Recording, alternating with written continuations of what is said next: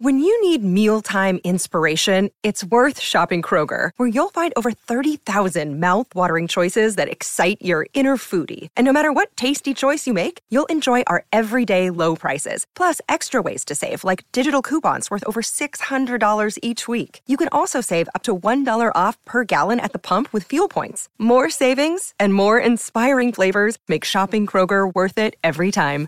Kroger, fresh for everyone. Fuel restrictions apply.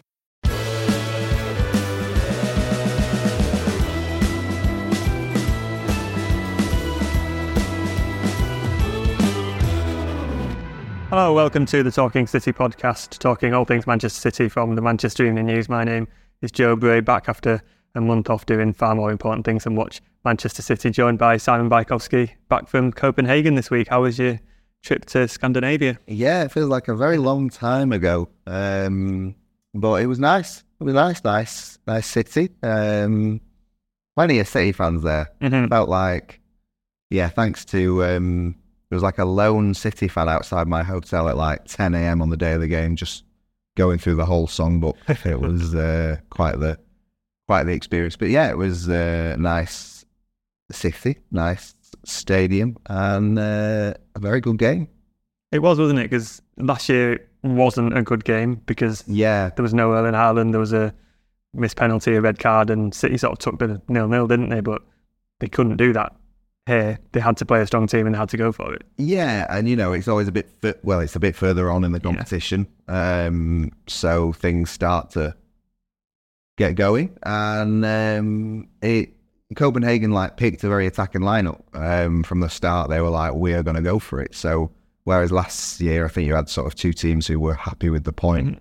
Uh, you know, Copenhagen would have been very happy with the draw in this game, but they their intention was to attack to earn that draw or win for them. So um, yeah, I very much enjoyed it. It's uh, it's it's one of them where I think that stadium always generates a decent game. If that makes sense, it, it feels like Apart from last year, uh, yeah, but but when United went, that was a good game. It seems like the Yeah, the yeah. games were. although to be honest, I was a bit disappointed in the tifo. Like, Oh, I didn't understand what it's. well, the one for United game was like incredible. You Yeah. know that the stuff of nightmares and you know going back to a previous game. Whereas this, it was just like Copenhagen. It was like right, okay. Um, and then I think City are very, very good at um, killing atmospheres at grounds like that. Um, I sort of thought, wow, because the, the game kicks off and there's like a huge noise from the Copenhagen fans and and City fans get on the ball and there's huge whistles and huge boos and it's like, yeah, I'm really going to make the difference for our team. And then City don't give up the ball and the whistles go on Mhm. and City don't give up the ball, and the whistles go on, and then City do give up the ball, and there's a great cheer, and then ten seconds later, City get the ball again, and like it's you know terrific intent from the fans, but when you realise that you know if City have got the ball for eighty percent, you're booing for like sixteen minutes out of twenty, it's like twenty four minutes out of thirty. You you can't keep that up. So it, it was sort of this big start from the fans to, you know, give their team a head start. And then when it became clear that City were just in charge, it kind of went a bit, oh, oh, oh, right, okay, they don't really care what we're doing. So, um, yeah, it, you know, it was it, it was a good atmosphere, but I don't necessarily think it helped their team. I always think now. I think I wrote it in our blog that they're boo- they're whistling and booing, but are they going to keep that up for ninety minutes? And Yeah, very very hard to do so. As you say, I'm just looking for the uh, the possession stats. Seventy nine percent.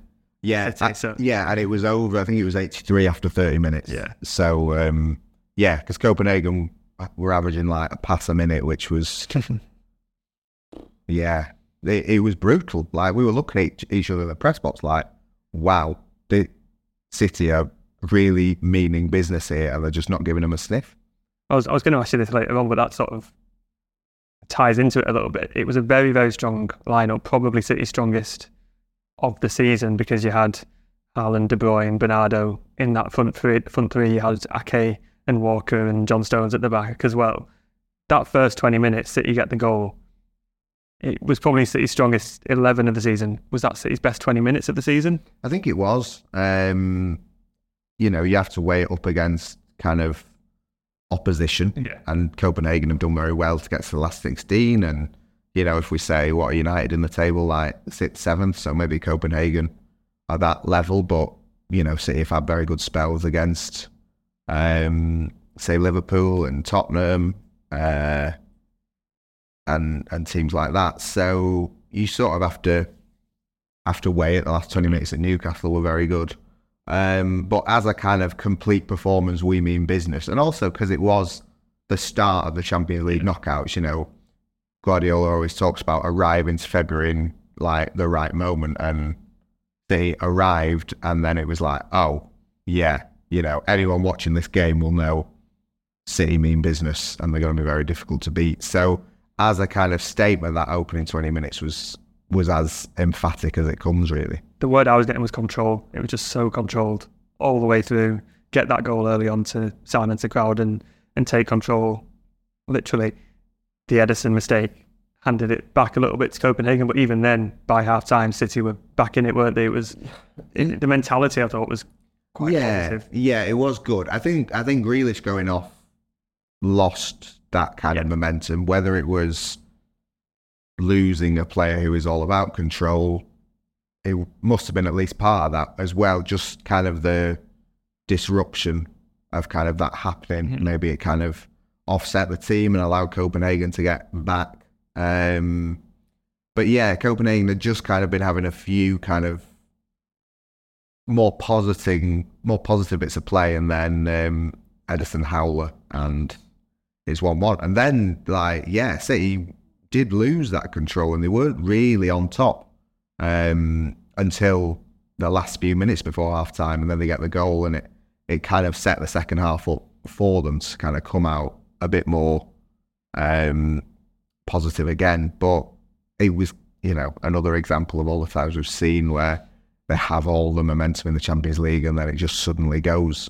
Um, so you know, like you say, it was it was a good mentality to get back in front, but um, it was kind of a reminder of yeah, for however well we talk about how they played in the first twenty minutes, it was still one all after thirty five. So you've got to make the most of it when you do play well. And it's is it one clean sheet in the Champions League this season? They've they've got a habit of conceding sort of Yeah, necessary goals against someone the play, whether it's just a, a long ball through the middle or an Ederson mistake this time. There's a lot of three ones, I think. Yeah, and it's not. I think it was um, two out of the last eleven, or three out of the last eleven, and two of them were the Club World Cup. It, they're just not saving shots or doing enough to keep clean sheets. Like you know, it was silly that Ederson thing, but you know, you can go back so many. Like Brentford, it was a straight long ball over the top um, from the goalkeeper, and you know, various different ways of conceding a goal where the common theme is just kind of bad defending. Yeah, Um, just a one lapse of judgment, isn't it? yeah, but like I, I tweeted during the game, I think like it's 11 clean sheets in 37 this season. Now you think like that is not the record of a team that is, let's say, on course to win the treble, in with a chance of winning a treble, and yet they are. So you kind of think that the clean sheet record would have to improve in these last few months of the season, but maybe it doesn't. Maybe they just keep doing what they're doing and you know, scoring more goals than the opposition. Well, they scored three goals in every game in the Champions League, which I think is a record. Yeah, yeah, yeah, When you when you're scoring three goals, you expect to win a game, don't you? And yeah. I think it's And they have won all of them. So This is it. I think it's something that is Guardiola will probably want to improve. And I think John Stone said last week that if they want to keep this winning run going, they need to keep clean sheets to take the pressure off attackers on games where it's not always working in front of goal.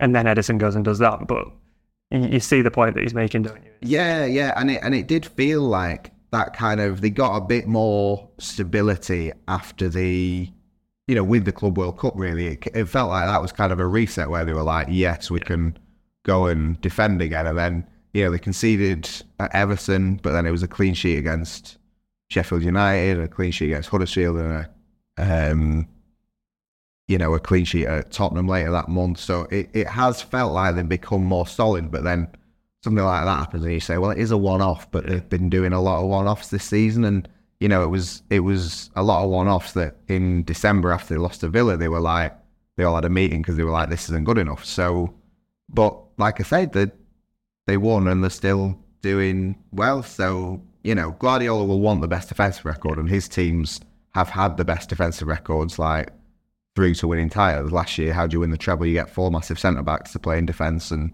and go from there. But having said that, they're, they're still winning despite the poor record of of keeping out goals. So something's working. I suppose if a striker's not scoring, you say, well, if he's getting in the chan- in, in the right areas and creating the chances, Yeah. he's doing well. So you can say if a defence isn't keeping clean sheets, it's individual mistakes. That's okay. Yeah, and if like you know chances shots on target and chances created are quite low, which they usually are with City, um, then it is you do put that more down to a big sort of anomalous and things like that. But um, yeah, I mean the flip side of it is they've been very very good in attack. And I think they scored goals at the right time at the end of each injury time, I think, of each Yeah. half. That's a sign of a sort of a ruthless side, not just playing for the draw, playing for the point, playing for the one goal lead. Yeah, That goal at the end. Well, that was it because it was a bit of a. It wasn't a big rewrite, but it you know until that point it was like Copenhagen are still very much in this tie. Yeah. Like they won't fan, they won't be favourites to win at the Etihad, but two one there's a chance. You know, no away goals. Um, they could pull off a shot, whereas it, it's very hard, or even harder, to think that they can win by at least two goals at City when City haven't lost there in so long. So. Um, I yeah, it was the kind of and do you know what City's player deserved to be at least a two goal margin as well.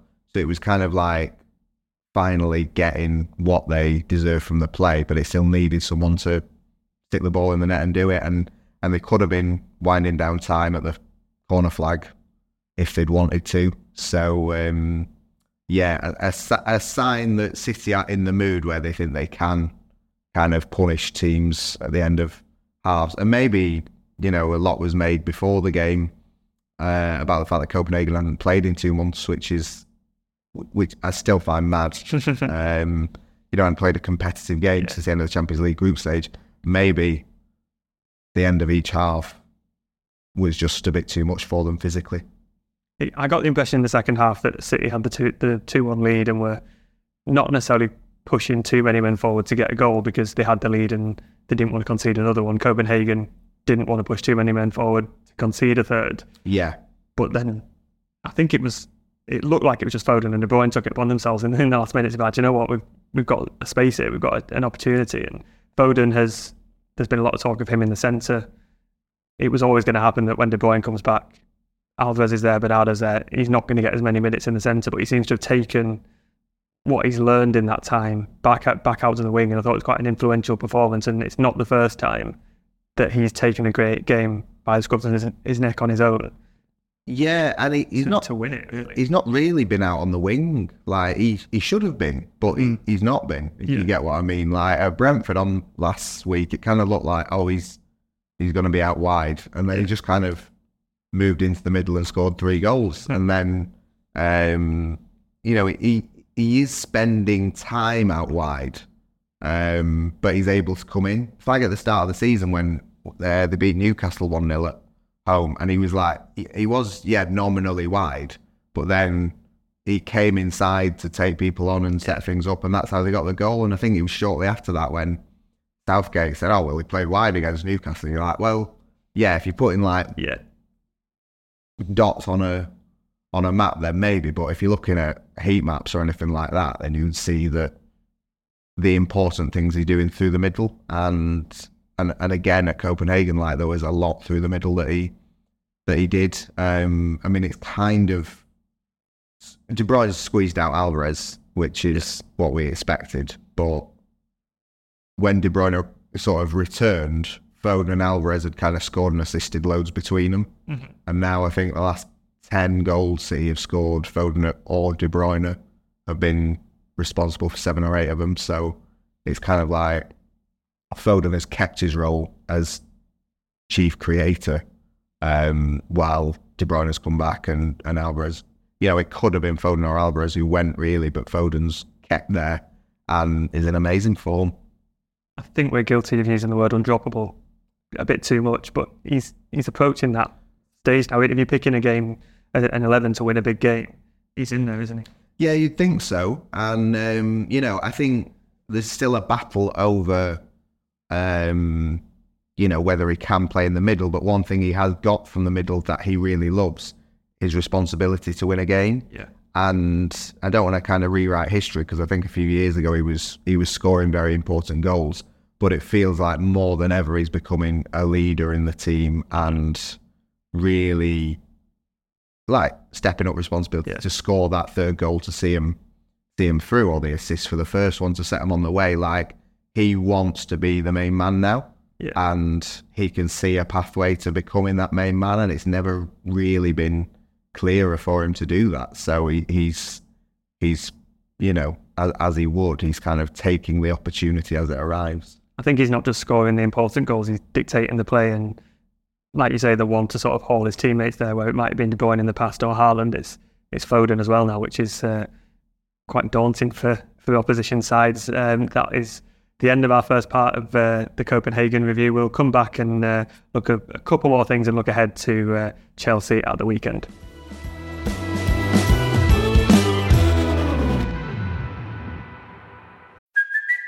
It's Kaley Cuoco for Priceline. Ready to go to your happy place for a happy price? Well, why didn't you say so? Just download the Priceline app right now and save up to 60% on hotels. So, whether it's Cousin Kevin's Kazoo concert in Kansas City, go Kevin, or Becky's Bachelorette Bash in Bermuda, you never have to miss a trip ever again. So, download the Priceline app today. Your savings are waiting.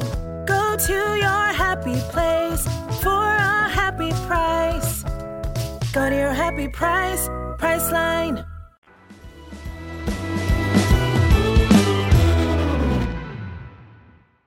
Welcome back to the Talking City podcast. Before we get into a couple of uh, individual performances aside from Phil Foden, a question I've got on this uh, schedule here is: Is the Champions League boring? That's uh, something I'm not really sure about the history of this question. Well, it's come from our producer who um, who looked at the Champions League ties and said he didn't fancy watching any of them because he knew who was going to win. And is the Champions League more boring than ever? Which I have seen asked this week, to be fair.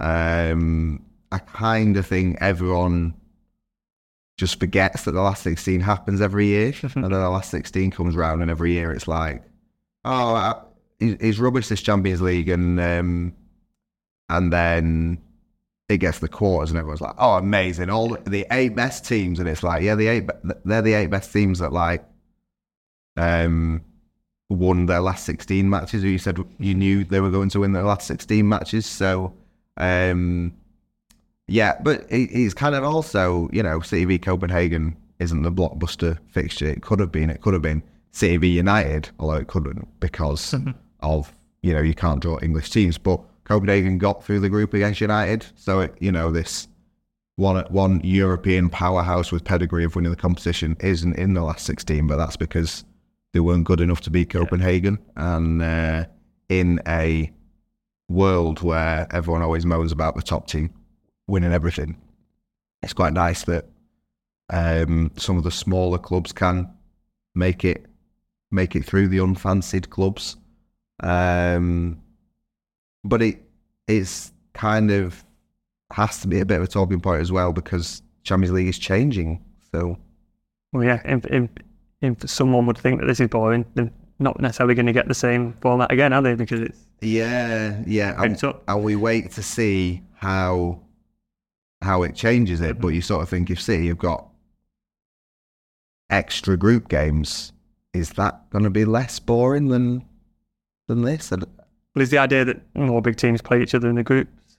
I still not really got my head around yeah, I. I think it is, but there's so many teams in it that yeah. and there's so little you know there's so little you say more big teams play each other in groups but there's still so little jeopardy around the group stage Yeah. maybe there's going to be a bit more but it, it just feels like yeah i don't know I think the Champions League becomes good when it's, as you say, the big teams playing each other and only one can go through. yeah yeah i say, say Copenhagen had not conceded that third goal, yeah or even managed to scrape a draw. That second leg's got a lot of jeopardy in it. yeah yeah yeah and last year with leipzig at one all it was really like poised for the second leg and then Erling Haaland just blew everyone away. Yeah. But um, it's it, it's interesting because you know we're starting to talk about the treble, and it's like who can stop City winning the treble, and Champions League, obviously, it's always Real Madrid, but then you look at kind of who else in Europe, and, and there's yeah, there's not really anyone we've seen from the last 16 that you think Well, Bayern Munich, maybe. Bayern were the one that everyone was saying, oh, well, these have got the, Yeah, the players. yeah, yeah, and you know PSG were favourites against Sociedad, but you always expect PSG to mess up, so mm-hmm. you know maybe they could be there. I if City make it past Copenhagen, I feel like there might be a an Arsenal test along the way. And you Oh, think, I don't, I don't think I'm ready for that. Well, you think about like 17, 18 when they won 100 points, but Yeah. Liverpool in the Champions League. Next year, 98 points, but Tottenham in the Champions League. Like, and someone knows, someone who knows how to make it difficult for City is Mikel Arteta in Arsenal. And yeah, I just kind of think at any stage, really, quarter, semi, or final, it would be a real test for City and one that they're they would struggle with. So I think you can certainly add Arsenal to Real Madrid as kind of the two biggest threats to City in the Champions League. That should be a, like a bit of a controversial thing to say, but I completely agree with the way you, you backed your, your point up. I, I think you've, you've got a very, uh, Yeah, I mean, in, in seeing Arsenal beat City twice this season, it- Yeah. you know, penalties. Do, do you know what makes the Champions League feel more mundane to me this season? Seeing a sign when we were out there saying "Road to London." Yeah, You know, like last year it was like Istanbul. Yeah. It felt very, um, you know, far flung place and exotic, and you know, h- half in Asia. It's a real kind of. Uh, I'm throwing out all the cliches, but but you think of London and Wembley, and uh, like you know, they might be there a week before for the FA Cup final. They might be there three weeks before that for the FA Cup it's not going to feel like a Champions League final. No, no, no, and certainly like all the City fans travelling out to Istanbul and fighting Yeah. like the different bars and everything. Whereas it's going to be like, all right, should we go the same boozer we go eight times a year? Like, right, okay. Um, so yeah, but then I'm sure no one will be complaining if City make it there. But um, I'd say there would be a bigger allocation, but the way that UEFA do it, they'd probably still get about 10,000 and yeah, and that will be that. Um, back to the game. I'm going to ask you this mainly for my own revision. What was the deal with Pep's comments on Haaland's body language? Because it, it, it for someone who hasn't necessarily paid full attention to City in the Yeah, last few yeah. weeks, Yeah. Um, so it's quite strange, actually. Um, I, Pep had spoken about the body language of his players um, on Saturday after the Everton match in the press conference, saying that the first half wasn't quite good enough, needed to be better. He, he then he does like you know a thousand broadcast interviews, and one of them had been for Norwegian broadcaster, where he said he talks about Haaland specifically, yeah, and whether that is you can choose to say, oh, he's singling out Haaland, or you can say, well, you know, Haaland is the Norwegian Yeah. market. He's talking about what's relevant.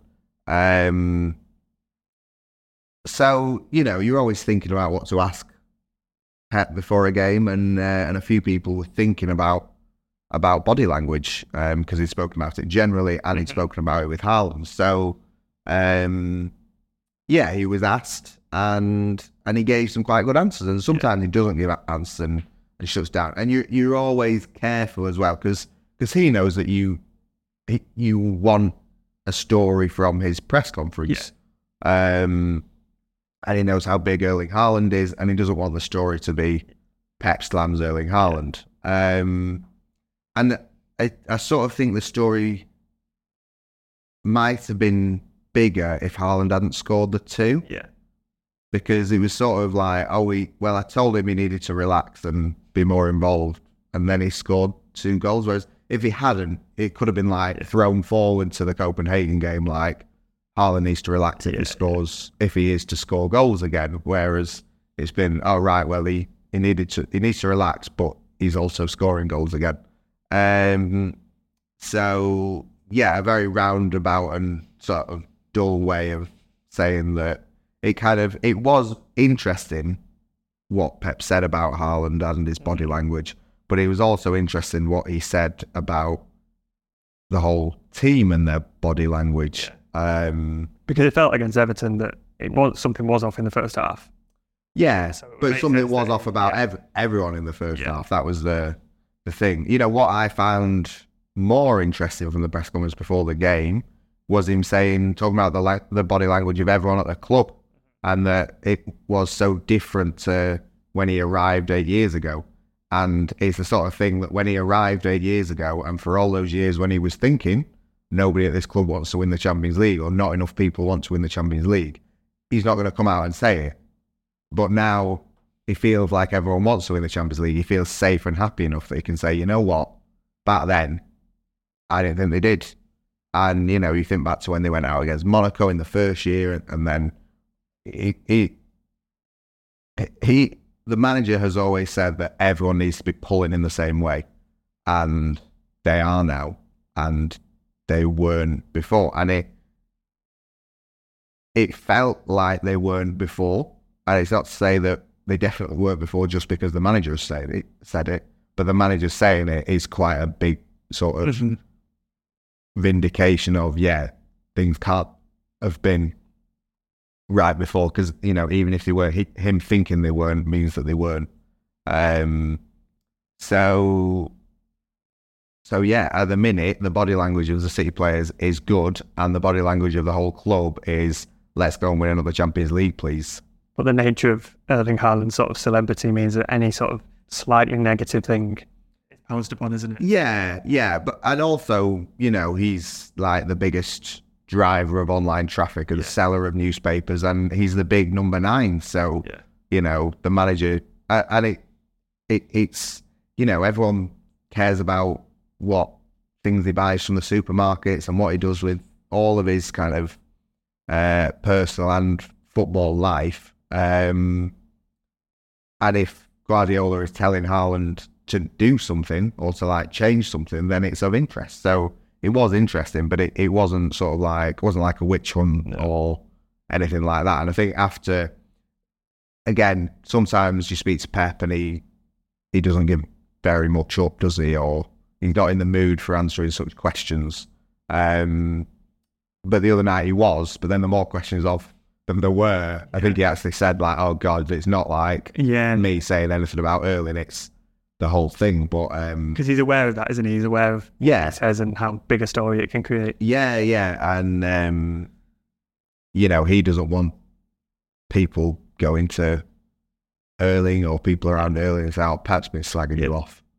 Um, so yeah, I, I thought it, it it could have been kind of interpreted as criticism, but I think it was it is more kind of like the manager wanting the best from his player and the player wanting the best from his manager. So like, like all these things, when like Pep argues with Haaland or anyone else like on the pitch at Yeah. half time or full time, like some of them, you know, might not like it, but Haaland is always one who like wants to improve every second of his life. So he's going to take I it. think body language is one of them buzzwords as well, a bit like Kalvin Phillips' weight, where Yeah. people will jump on it and think, oh, that's a massive criticism, when actually when you dig down and see the context, it's like, well, actually, it's not as big a deal as, Yeah. maybe not the right comparison, but No, no, but also when we talk about body language at City, we're normally talking about how is your body language when you're not in the team. Mhm. Are you a Cancelo or a Mahrez who sulks when you're not in the team? And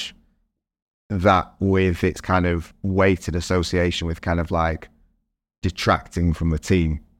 Whereas, you know, there, there's the potential for someone being unhappy on the pitch to uh, detract from the team or whatever, but it, it's not quite the same thing as, as that. It's not as big a deal as that, really. well, we've sorted that out. You've given me all the context I need to know going forward. I'm sure I'll be asking you some more things of what's happened there over the last month or so. We'll come back and we'll uh, discuss the Chelsea game coming up as City look to extend their winning run.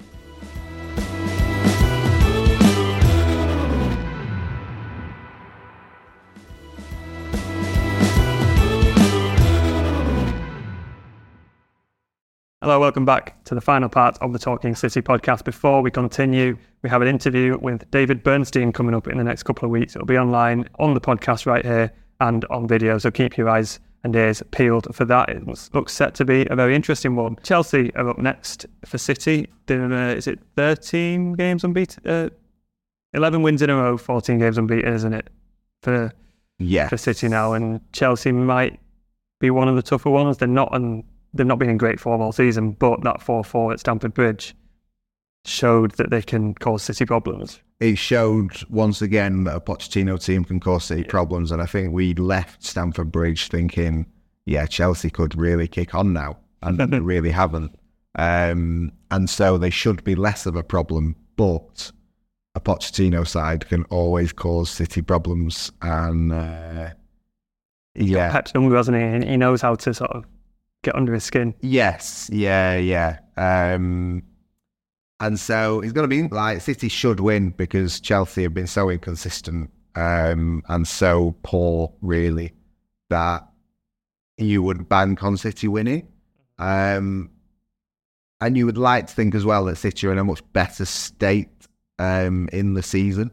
You know, when they went to Stamford Bridge, it, things just weren't quite there.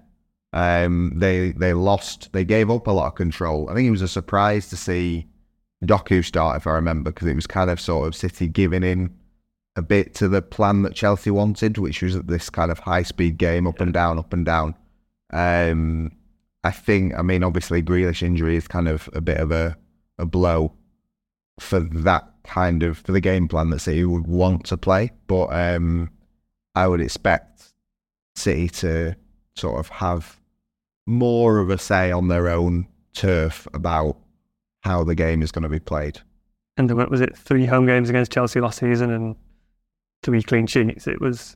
It's a different Chelsea side, but City are more comfortable against Chelsea when the Yeah, I mean the Chelsea, one of them was after the, the title. the one that was the day after they'd won the title was one of the poorest games I've seen from a Chelsea. It was so bad because Pep like changed his whole team. Yeah. And he, right, well, they might not win here. And they, they didn't even have to do anything to win. I didn't think Alvarez just like walked through the whole defence and scored. Um, it was it was really, really flat. And you were like, this is a Chelsea team in need of a, a coach and maybe a billion pounds worth of signings to really reinvent. Another billion.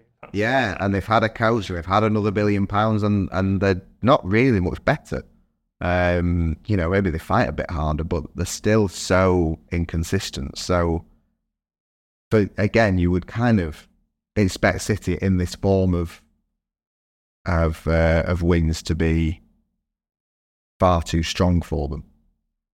that leads quite well again into another talking point in that I think that Chelsea League game was Cole Palmer's only goal involvement for City in the Premier League. It was Only goal, involvement. He got the assist for right? for the uh, for the goal. He's made that decision to leave. We've spoken about it a lot, and he's absolutely bossing it at Chelsea. He's going to be the big talking point, isn't he? This weekend, was he right to leave, or was City right to? Yeah, I think yeah. he said at the weekend that he goes out to prove that City were wrong. I think the way I look at it is that he is proving City right because they always knew he was going to do well. And at the same time, you look at the City side, there's no way he's getting the same amount of, of game time if he'd stayed at City. It's just, it, it's a shame that he's not at City anymore, but it feels like it's proving to be the best move for all parties. Yeah, yeah, yeah. I mean, I, I'd throw it back to you if you want to expand on it because I know you wrote about it yesterday or the day before. I did. I needed a, a talking point, so I got I got in there early before all the other uh, Cole Palmer's pieces. But it's I was looking at the stats and his what would his closest comparison be? His, competitor be at City? Oscar Bobb, Jeremy Doku, somewhere in between. Bobb's I think he started one Premier League game. Doku started a few more, but he's not going to have started 16 or 17 as he has at Chelsea, is he? And he's needed those games to become a sort of first team player for for Chelsea. I just don't think the talk. It's not as easy as saying if he'd stayed at City, would have done exactly the same thing and scored all those goals. He certainly wouldn't have been on penalties. And I think it's five or six penalty goals he's yeah, he's scored. It's it is a shame to see a City graduate do well somewhere else, and I'm sure he does want to prove them wrong and say and show that he should have been starting. But I don't think any player, unless you call Kevin De Bruyne or Erling Haaland, starts every single game. no, and you know it is a shame both because of the huge potential that he had that he's now showing, and also because he seemed the most direct replacement for Mahrez in terms of skill set. So City weren't expecting Mahrez to go, and that's partly why Palmer was always expected to go. Um, But then when Mahrez went, it was kind of, um, you know, oh, Palmer's surely the one. But after so much time has passed, and I think, I think as you say, it is kind of like a vindication of City's policy because they're never that precious about players, and if players want to go, they say, right, we're strong enough to to cope without you, and that you know, of course, extends to like Omar Berrada and Jason Wilcox and people like that. If you want to go, you go. Thanks for everything you've done. We'll carry on winning without you. Um, and so, yeah, it has been a shame to see Palmer go, but like, what a winner from Oscar Bobb at Newcastle. What levels from Oscar Bobb this season. Oscar Bobb wouldn't have played those minutes if Palmer had been there. They would have Yeah. probably been Palmer's. And if Palmer had scored the goal that Bobb did at Newcastle, we'd have all been like, amazing. We've known this player was going to be Yeah. amazing for years, and he is. Look at him. Um, so, you know, there will be some disappointment at City that Palmer's left, but also great joy at how well Bobb has stepped up. And um, those, you know, that one thing leads to the other.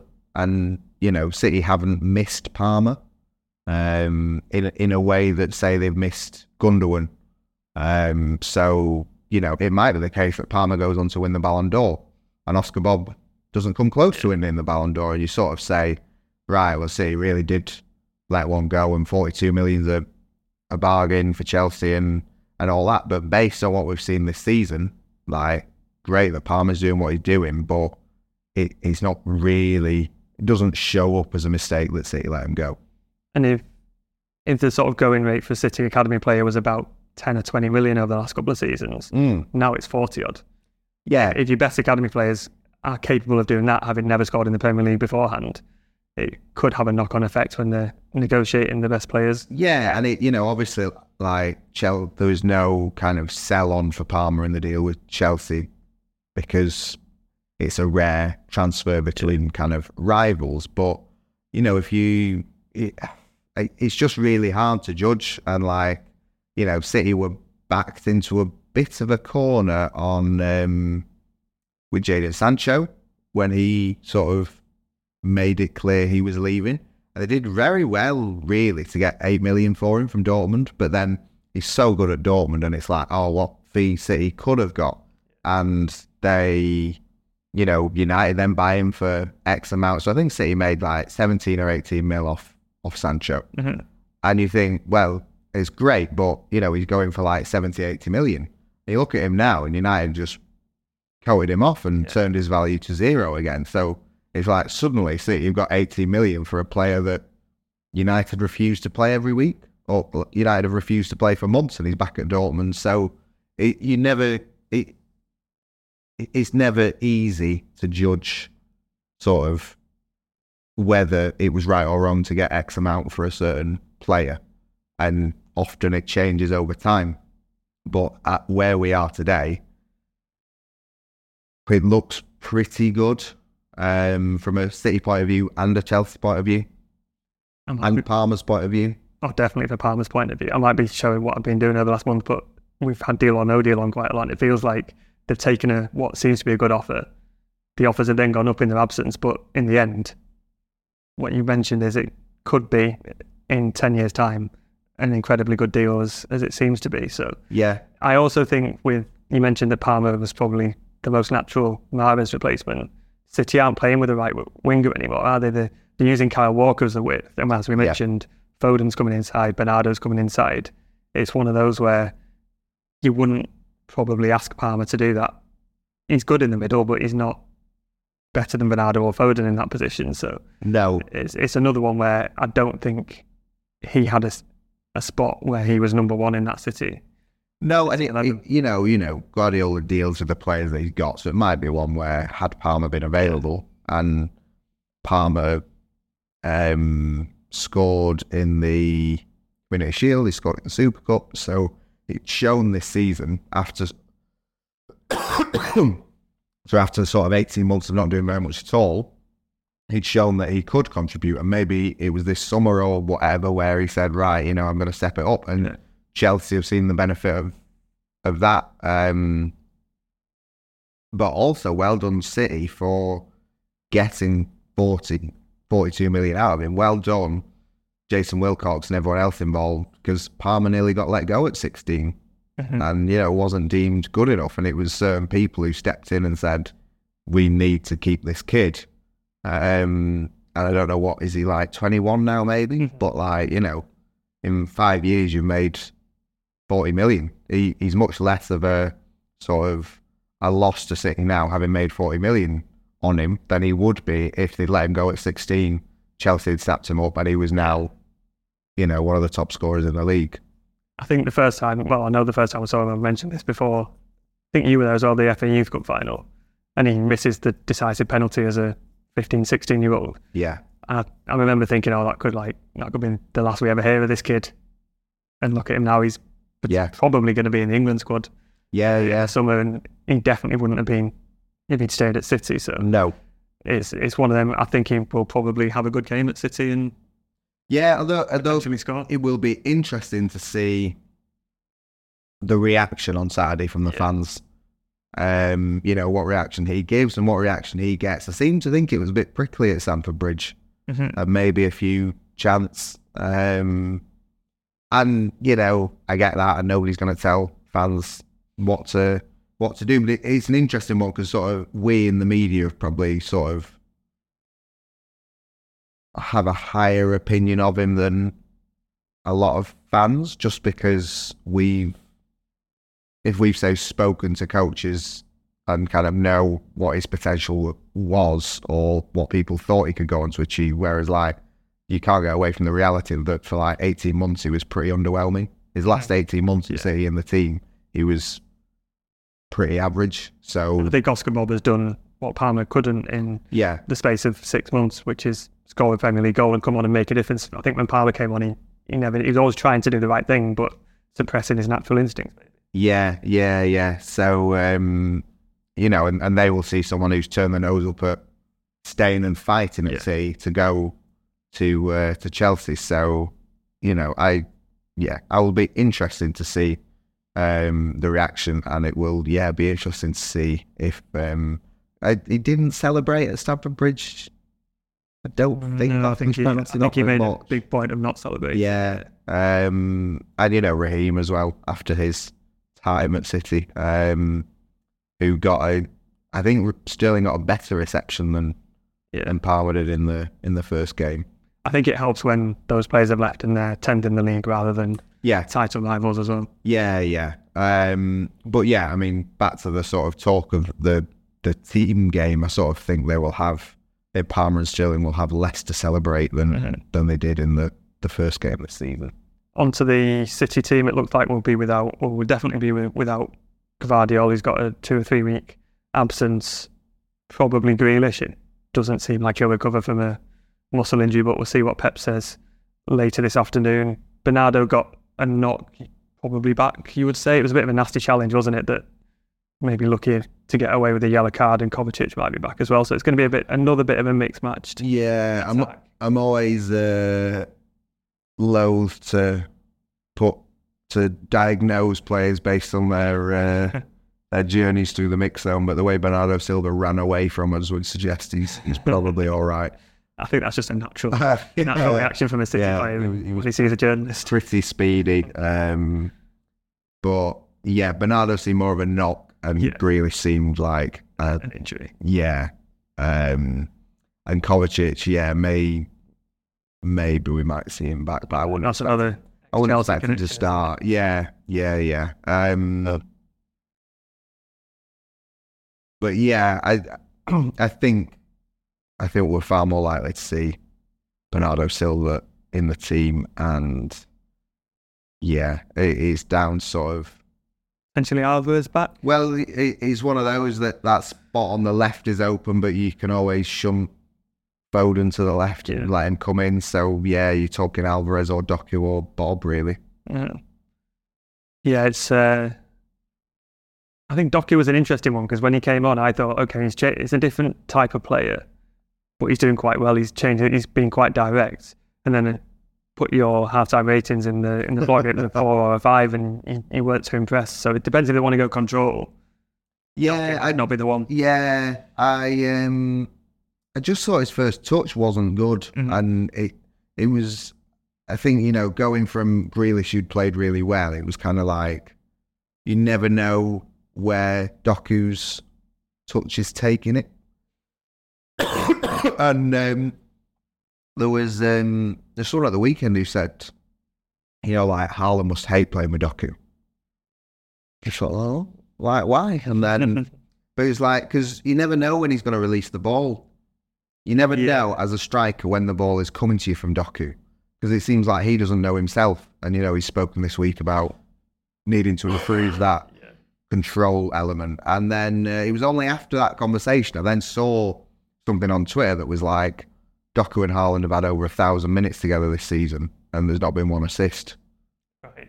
And you think, well, yeah. So, you know, Haaland can't enjoy playing very much with um with Doku because he's not had an assist from him and, and things like like that. So I I don't it's tough. And, you know, I saw also saw stats saying like Doku's done X, Y, and Z in the Champions League with dribbles this season that no one else has and, and whatever. But I, I just I kind of want to see a goal threat for the for the dribbles and the beating you men, and I didn't feel like I saw enough of that on Tuesday.